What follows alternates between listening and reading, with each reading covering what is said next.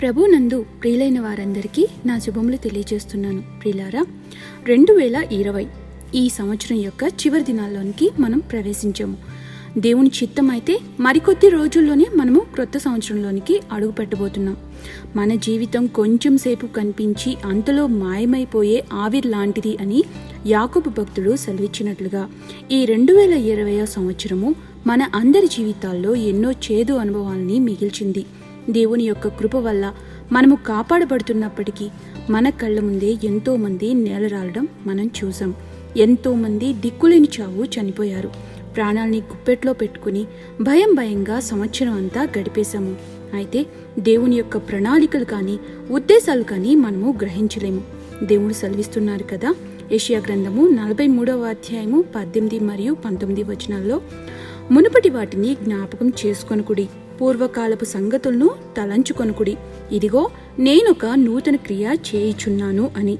అవునండి నూతన సంవత్సరంలో మన ముందు నూతన బాధ్యతలు ఉన్నాయి ప్రభువారు వాటన్నిటినీ నెరవేర్చడానికి నూతన బలాన్ని శక్తిని నిశ్చయంగా మనకు దయచేస్తారు. అందువల్ల పూర్ణ బలంతో పూర్ణ శక్తితో ముందుకు సాగిపోదాం. గత వారము క్రీస్తు వారి యొక్క జన్మం గురించి ధ్యానించాం కదా? మన ప్రభు అందరికంటే ఎంతో ఉత్తమమైన వారు. ఆయనే మన సృష్టికర్త సర్వశక్తిగల దేవుడు. అయితే ఆయన యొక్క మహిమ అంతటినీ మరుగు చేసి తన్ను తాను రిక్తునిగా చేసుకుని ఒక మనుష్య కుమారునిగా తగ్గించుకుని ఏ విధంగా మనందరం కూడా తగ్గించుకుని ఈ లోకంలో జీవించాలో ఆయన మాదిరిగా జీవించి చూపించి వెళ్ళారు ఈ భూమి మీద ఆయన రాజుగా ఉండటం కూడా నిరాకరించారు. అలా బలవంతం చేసిన ప్రజల యుద్ధ నుండి కూడా ఆయన పారిపోయారు అని మనం చూస్తాం. ఆయన అంతగా తగ్గించుకుని అందరికీ దాసుడయ్యారు. ఒక పరిచారకునిగా మారారు. అంతేకాదు ఆయన ఎవరికి పుట్టాలో ఎప్పుడు ఎక్కడ పుట్టాలో ముందుగానే నిర్ణయం చేశారు. ఒక పేద వడ్రంగి కుటుంబము ఒక మురికి స్థలమైన పశువుల పాకను ఆయన ఎంచుకున్నారు. ఆయన ఎంచుకున్న వంశావళిలో కూడా ఎంతగా తగ్గించుకున్నారు అంటే అందులో మామతో వ్యభిచారం చేసిన ఒక తామారు వేశ్య అయిన రాహాబు దేవునికే అసహ్యకరమైన జనాంగం నుండి వచ్చిన మోయాబీరాలైన రూతు దావిద్తో పాపం చేసిన పచ్చబ ఇదండి ఆయన ఎంచుకున్న వంశావళి. ఎందుకంటారా? ఆయన మనందరికంటే కూడా చాలా క్రింది స్థాయిలో తక్కువ స్థాయిలో ఆయన రావాలి అని ఆయన అనుకున్నారు. దీనత్వము విధేయతల సంఘమే మన క్రీస్తువారు ఆయన జన్మించడానికి ముందుగానే ఎంచుకున్న మరి యొక్క పవిత్రమైన జీవితాన్ని గురించి గత వారం ధ్యానించాం కదా? ఆయన జన్మం గురించి ఎప్పుడు ఎక్కడ ఎలా పుట్టాలో ముందుగానే నిర్ణయించబడింది. అనేక మంది భక్తులు కూడా ముందుగానే ప్రవచించారు. అయితే ఆ ప్రవచనం నెరవేరడానికి ముందుగానే వేరొక ప్రవచనం నెరవేరడం మనం చూడవచ్చు. ఆ సమాచారం కూడా గబ్రియల్ దూతనే తీసుకుని రావడం మరి విశేషం. ఇదిగో నా దూతను నీకు ముందుగా పంపుచున్నాను. అతడు నీ మార్గము సిద్ధపరచును. ప్రభు మార్గం సిద్ధపరచుడి. ఆయన త్రోవను సారాళం చేయుడి అని అరణ్యంలో కేకవేయుచున్న ఒకని శబ్దం అని ప్రవక్త అయిన యష్యా గారు ముందుగానే ప్రవచించారు. పరలోక రాజ్యము సమీపించి ఉన్నది మారు మనసు పొందుడి అని యూదయ అరణ్యంలో క్రీస్తు సువార్త పరిచర్యకు ముందుగానే సువార్తను ప్రకటించే బూరగా బాప్తీసమిచ్చే యోహాన్ గారిని మనం చూడవచ్చు. ఆయన దేవుని యొద్ద నుండి పంపబడిన ఒక మనుష్యుడు. అతని మూలంగా అందరూ విశ్వసించినట్లు ఆయన వెలుగై ఉన్న ఆ క్రీస్తు వారిని గుచ్చి సాక్ష్యమిచ్చుటకు అతడు వచ్చెను అని యోహాను సువార్త మొదటి అధ్యాయము ఏడు మరియు ఎనిమిది వచనాల్లో దేవుడు సెలవిస్తూ ఉన్నారు. మలాకి గ్రంథం మూడవ అధ్యాయం మొదటి వచనం మరియు ఏషియా గ్రంథము నలభయో అధ్యాయము మూడు వచనాలను చూస్తే కొన్ని వందల సంవత్సరాల క్రితమే యోహాని గారి జన్మం గురించి ప్రవచింపబడింది. అంటే అతని కోసం ముందుగానే దేవుడు ప్రణాళికను సిద్ధం చేసి ఉంచారు. ప్రభువుకి మార్గం సిద్ధం చేయుటకు యోహాన్ గారిని ఎన్నుక చేసుకున్న దేవుడు వారి తల్లిదండ్రులైన జకర్యా ఎలిజబెత్లను కూడా ముందుగానే సిద్ధం చేసుకున్నారు. దేవుడు ప్రత్యేకపరుచుకున్న ఆ ఎలిజబెత్ యొక్క జీవితంలో నుండి కొన్ని విషయాలను మనము ఈ దినం ధ్యానం చేద్దాం. లూకా వ్రాసిన సువార్త మొదటి అధ్యాయము ఐదవ వచనం నుండి. యోదయ దేశపు రాజైన హేరోదు దినములలో అబీయ తరగతిలో ఉన్న జకర్య అను ఒక యాజకుడుండెను. అతని భార్య అహరోను కుమార్తెలలో ఒకతే. ఆమె పేరు ఎలిజబెత్. ఇక్కడ గమనిస్తే దిన్ మొదటి దినవృత్తాంతాలు ఇరవై నాలుగవ అధ్యాయము మొదటి ఐదు వచనాలు కనుక చూసినట్లయితే అహరోను సంతతి వారైన ఎలియాజరు ఈ తామారు మొత్తం కలిపి ఇరవై నాలుగు తరగతులుగా విభజించారు. ఒక్కొక్క తరగతి వారు ఒక్కొక్క వారము దేవునికి సేవ చేయుటకు యాజకత్వ పని అప్పగింపబడగా ఆ లెక్క ప్రకారము ఎనిమిదవ తరగతి అయిన అబియా తరగతిలో ఉన్న జకర్య యాజకపు పని అనగా ధూపం వేసే వంతు వచ్చింది. నిర్గమకాండము ముప్పయో అధ్యాయము ఏడవ వచనం. అతని భార్య అహరోను కుమార్తెలలో ఒకతే. అహరోను దేవుడు ఏర్పరచుకున్న మొదటి ప్రధాన యాజకుడు గొప్ప ప్రవక్త అయిన మోషే గారికి అన్న. బాగుగా మాట్లాడగలడు అని దేవుని చేతనే సాక్ష్యం పొందిన వ్యక్తి. నిర్గమకాండము నాలుగవ అధ్యాయము పద్నాలుగో వచనం.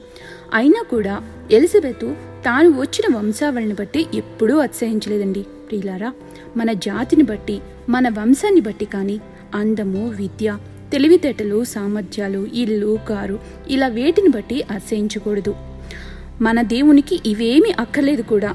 ఆయనకి కావలసిందల్లా మన హృదయం. మనము ఆయన్ని బట్టే ఆశ్రయించాలి ఇర్మియా గ్రంథము తొమ్మిదవ అధ్యాయము ఇరవై నాలుగో వచనం. ఆరో వచనాన్ని ఒకసారి చదువుకుందాం. వీరిద్దరూ సకల విధమైన ఆజ్ఞల చొప్పున న్యాయ విధుల చొప్పున నిరపరాధులుగా నడుచుకొనుచు దేవుని యొక్క దృష్టికి నీతిమంతులైరి. వీరిద్దరూ అని వ్రాయబడి ఉంది. అనగా వారి యొక్క దాంపత్య జీవితము ఎటువంటి భక్తి జీవితం మీద పునాది వేయబడిందో గమనించవచ్చు. సకల విధమైన ఆజ్ఞల చొప్పున న్యాయ విధుల చొప్పున నిరపరాధులుగా నడుచుకొంచున్నారు అని దేవుడే సాక్ష్యం ఇస్తున్నారు మన కుటుంబాల్లో చూస్తే భార్యాభర్తల్లో ఎవరో ఒక్కరు మాత్రమే భక్తిగా ఉంటారు. వారిద్దరూ కనుక భక్తిగా ఉంటే పిల్లలు తప్పిపోవడం మనం చూస్తాం. వీరిద్దరిది ఒకటే బాట ఒకటే మాటగా. దేవుని అందలి భయభక్తుల్లో వారు జీవిస్తూ ఉన్నారు. అయితే ఈ అన్యోన్య దంపతుల జీవితంలో కూడా ఒక కొరతను మనం చూస్తాం. ఏడవ వచనం.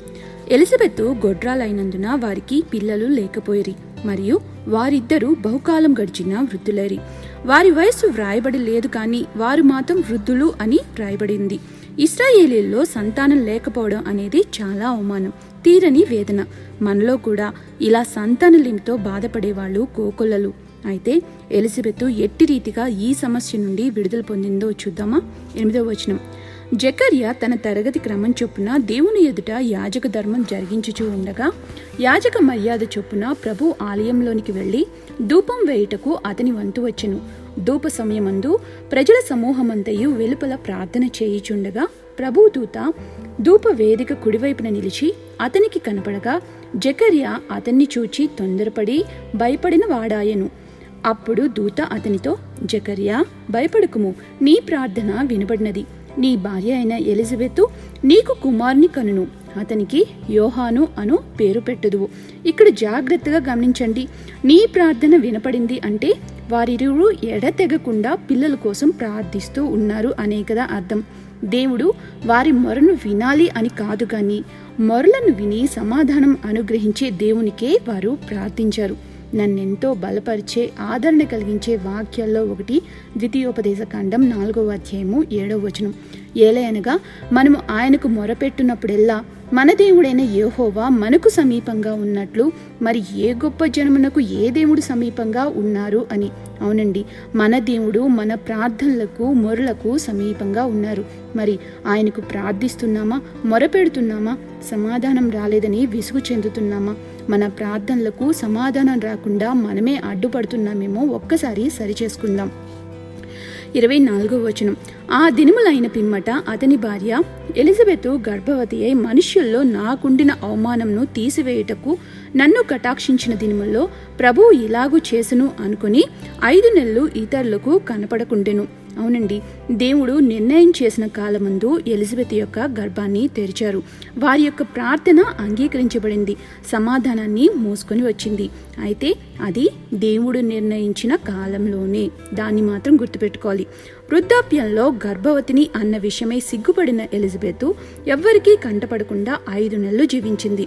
ఎలిజబెత్ ఆరో నెలలో మరియను కూడా దూత సందర్శించి గర్భవతి అయి కుమార్ని కంటావు అని ధైర్యపరచడానికి నీ బంధువురాలైన ఎలిజబెత్కు ఆరో మాసం అని తెలపగానే మరియా ఎలిజబెత్ను సందర్శిస్తుంది. ఎలిజబెత్కి మరియ గర్భవతి అని తెలియదు. నలభై ఒకటో వచనం. ఎలిజబెత్ మరియ యొక్క వందన వచనం వినగానే గర్భంలో శిశువు గంతులు వేసును అని అక్కడ వ్రాయబడి ఉంది. అంతట పరిశుద్ధాత్మతో నిండుకొన్నదే ఇట్లనెను. స్త్రీలలో నీవు ఆశీర్వదింపబడిన దానవు. నీ గర్భఫలము ఆశీర్వదింపబడును. నా ప్రభు తల్లి నా ఎద్దుకు వచ్చుట నాకేలాగూ ప్రాప్తించెను. చూడండి పరిశుద్ధాత్మ దేవుడే ఎలిజబెత్కు మరియా గర్భవతి అనే విషయాన్ని బయలుపరిచారు. అయితే తన ప్రభు తల్లి తన్ను దర్శించుడు చూచి స్తోత్రించింది కీర్తించింది ఎలిజబెత్. అంతేకాదండి మొట్టమొదటిగా ప్రభువు వారు గర్భంలో ఉన్నప్పుడే ప్రభువుగా గుర్తుపట్టింది కూడా ఒక శిశువే. గర్భంలో ఉన్న యోహాను గారే. అందుకే అందరికన్నా ముందుగానే ఆనందంతో గంతులు వేసిందట ఆ శిశువు. అద్భుతం కాదంటారా? గర్భంలో ఉన్న ఆరు నెలల శిశువు రాజాదిరాజుని ఆ ప్రభువుని మహిమపరిచింది. ప్రసవకాలం వచ్చినప్పుడు బిడ్డను పొందుకున్న ఎలిజబెత్తు దూతచే సెలవివ్వబడిన రీతిగా బిడ్డకు యోహాను అను పేరు పెట్టడం మనం గమనించవచ్చు. అరవయో వచనం. యోహాను అనగా అర్థం గాడ్ ఈస్ గ్రేషియస్ దేవుడు కృపగలవాడు అని. అవునండి.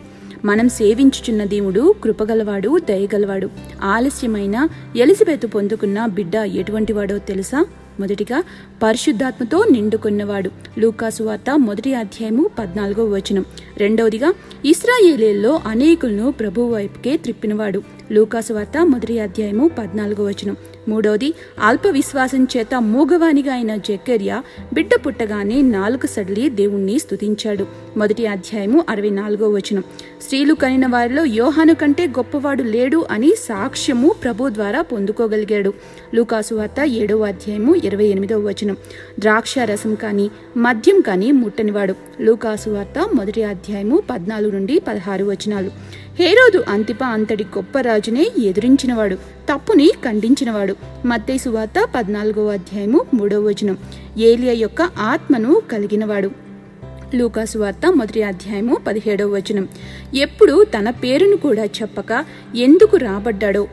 ఏ పని నిమిత్తమై పిలువబడ్డాడో అదే చెప్పేవాడు. యోహాన్ సువార్త మొదటి అధ్యాయము ఇరవై మూడవ వచనం. ఆయన చెప్పుల వారిని విప్పుడుకైనను పాత్రుణ్ణి కాదు అని తన్ను తాను తగ్గించుకున్నవాడు. యోహాన్ సువార్త మొదటి అధ్యాయము ఇరవై ఏడవ వచనం.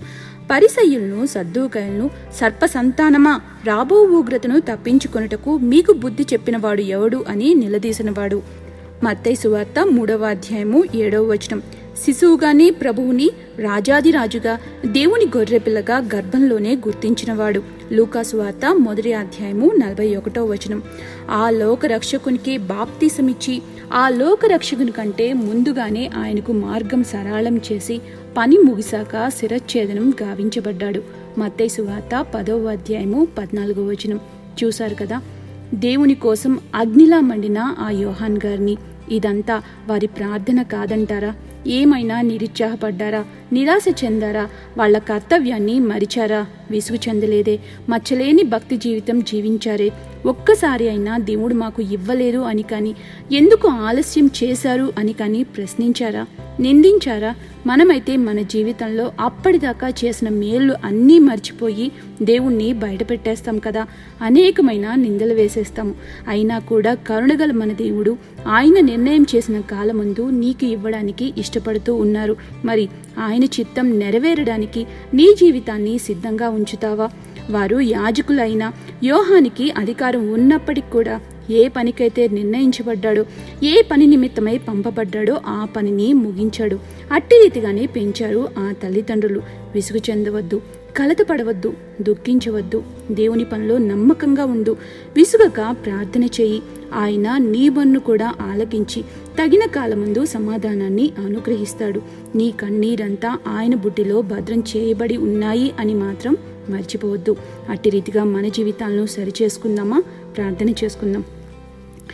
ప్రియ పరలోకపు తండ్రి ఈ దిన ధ్యాన భాగంగా ఎలిజబెత్ యొక్క జీవితం ద్వారా మాతో మాట్లాడినందుకు మీకు స్థుతులు చెల్లిస్తూ ఉన్నాం. ఎలిజబెత్ మాత్రము మిమ్మల్ని ప్రశ్నించలేదు నిందించలేదు. అయ్యా మా అవసరాల కొరకు మిమ్మల్ని ఎన్నోసార్లు నిందించాము ప్రశ్నించాము. మిమ్మల్ని కూడా మా అల్ప విశ్వాసంతో బాధపెట్టాం. మమ్మల్ని మన్నించండి. మా ప్రియులైన వారు ఎవరైతే బిడ్డల కోసం ఎదురు చూస్తూ ఉన్నారో దయతో వారి యొక్క గర్భాన్ని తెరవండి. వారి కన్నిటినీ తుడవండి. ఈ నూతన సంవత్సరంలో మా అందరి జీవితాల్ని మీ వెలుగుతో నింపండి. అనేకులకు మాదిరికరంగా జీవించడానికి మా జీవితాల్ని సరిచేయండి. పేరు పేరున ప్రతి ఒక్కరిని దీవించి ఆశీర్వదించండి. ఏ తెగులకైనా మాపైన ఎటువంటి అధికారం లేకుండా సహాయం చేయండి. మా దేశాన్ని కాపాడండి. మీకు సాక్షులుగా జీవించే జీవితము మా అందరికీ సహాయం చేయండి. సర్వగణిత మహిమా ప్రభావములు యుగ యుగములకు మీరే పొందమని నజరేయుడైన యేసుక్రీస్తు వారి యొక్క అతి పరిశుద్ధ నామంలో వినయంతో వేడుకుంటున్నాము తండ్రి. ఆమెన్.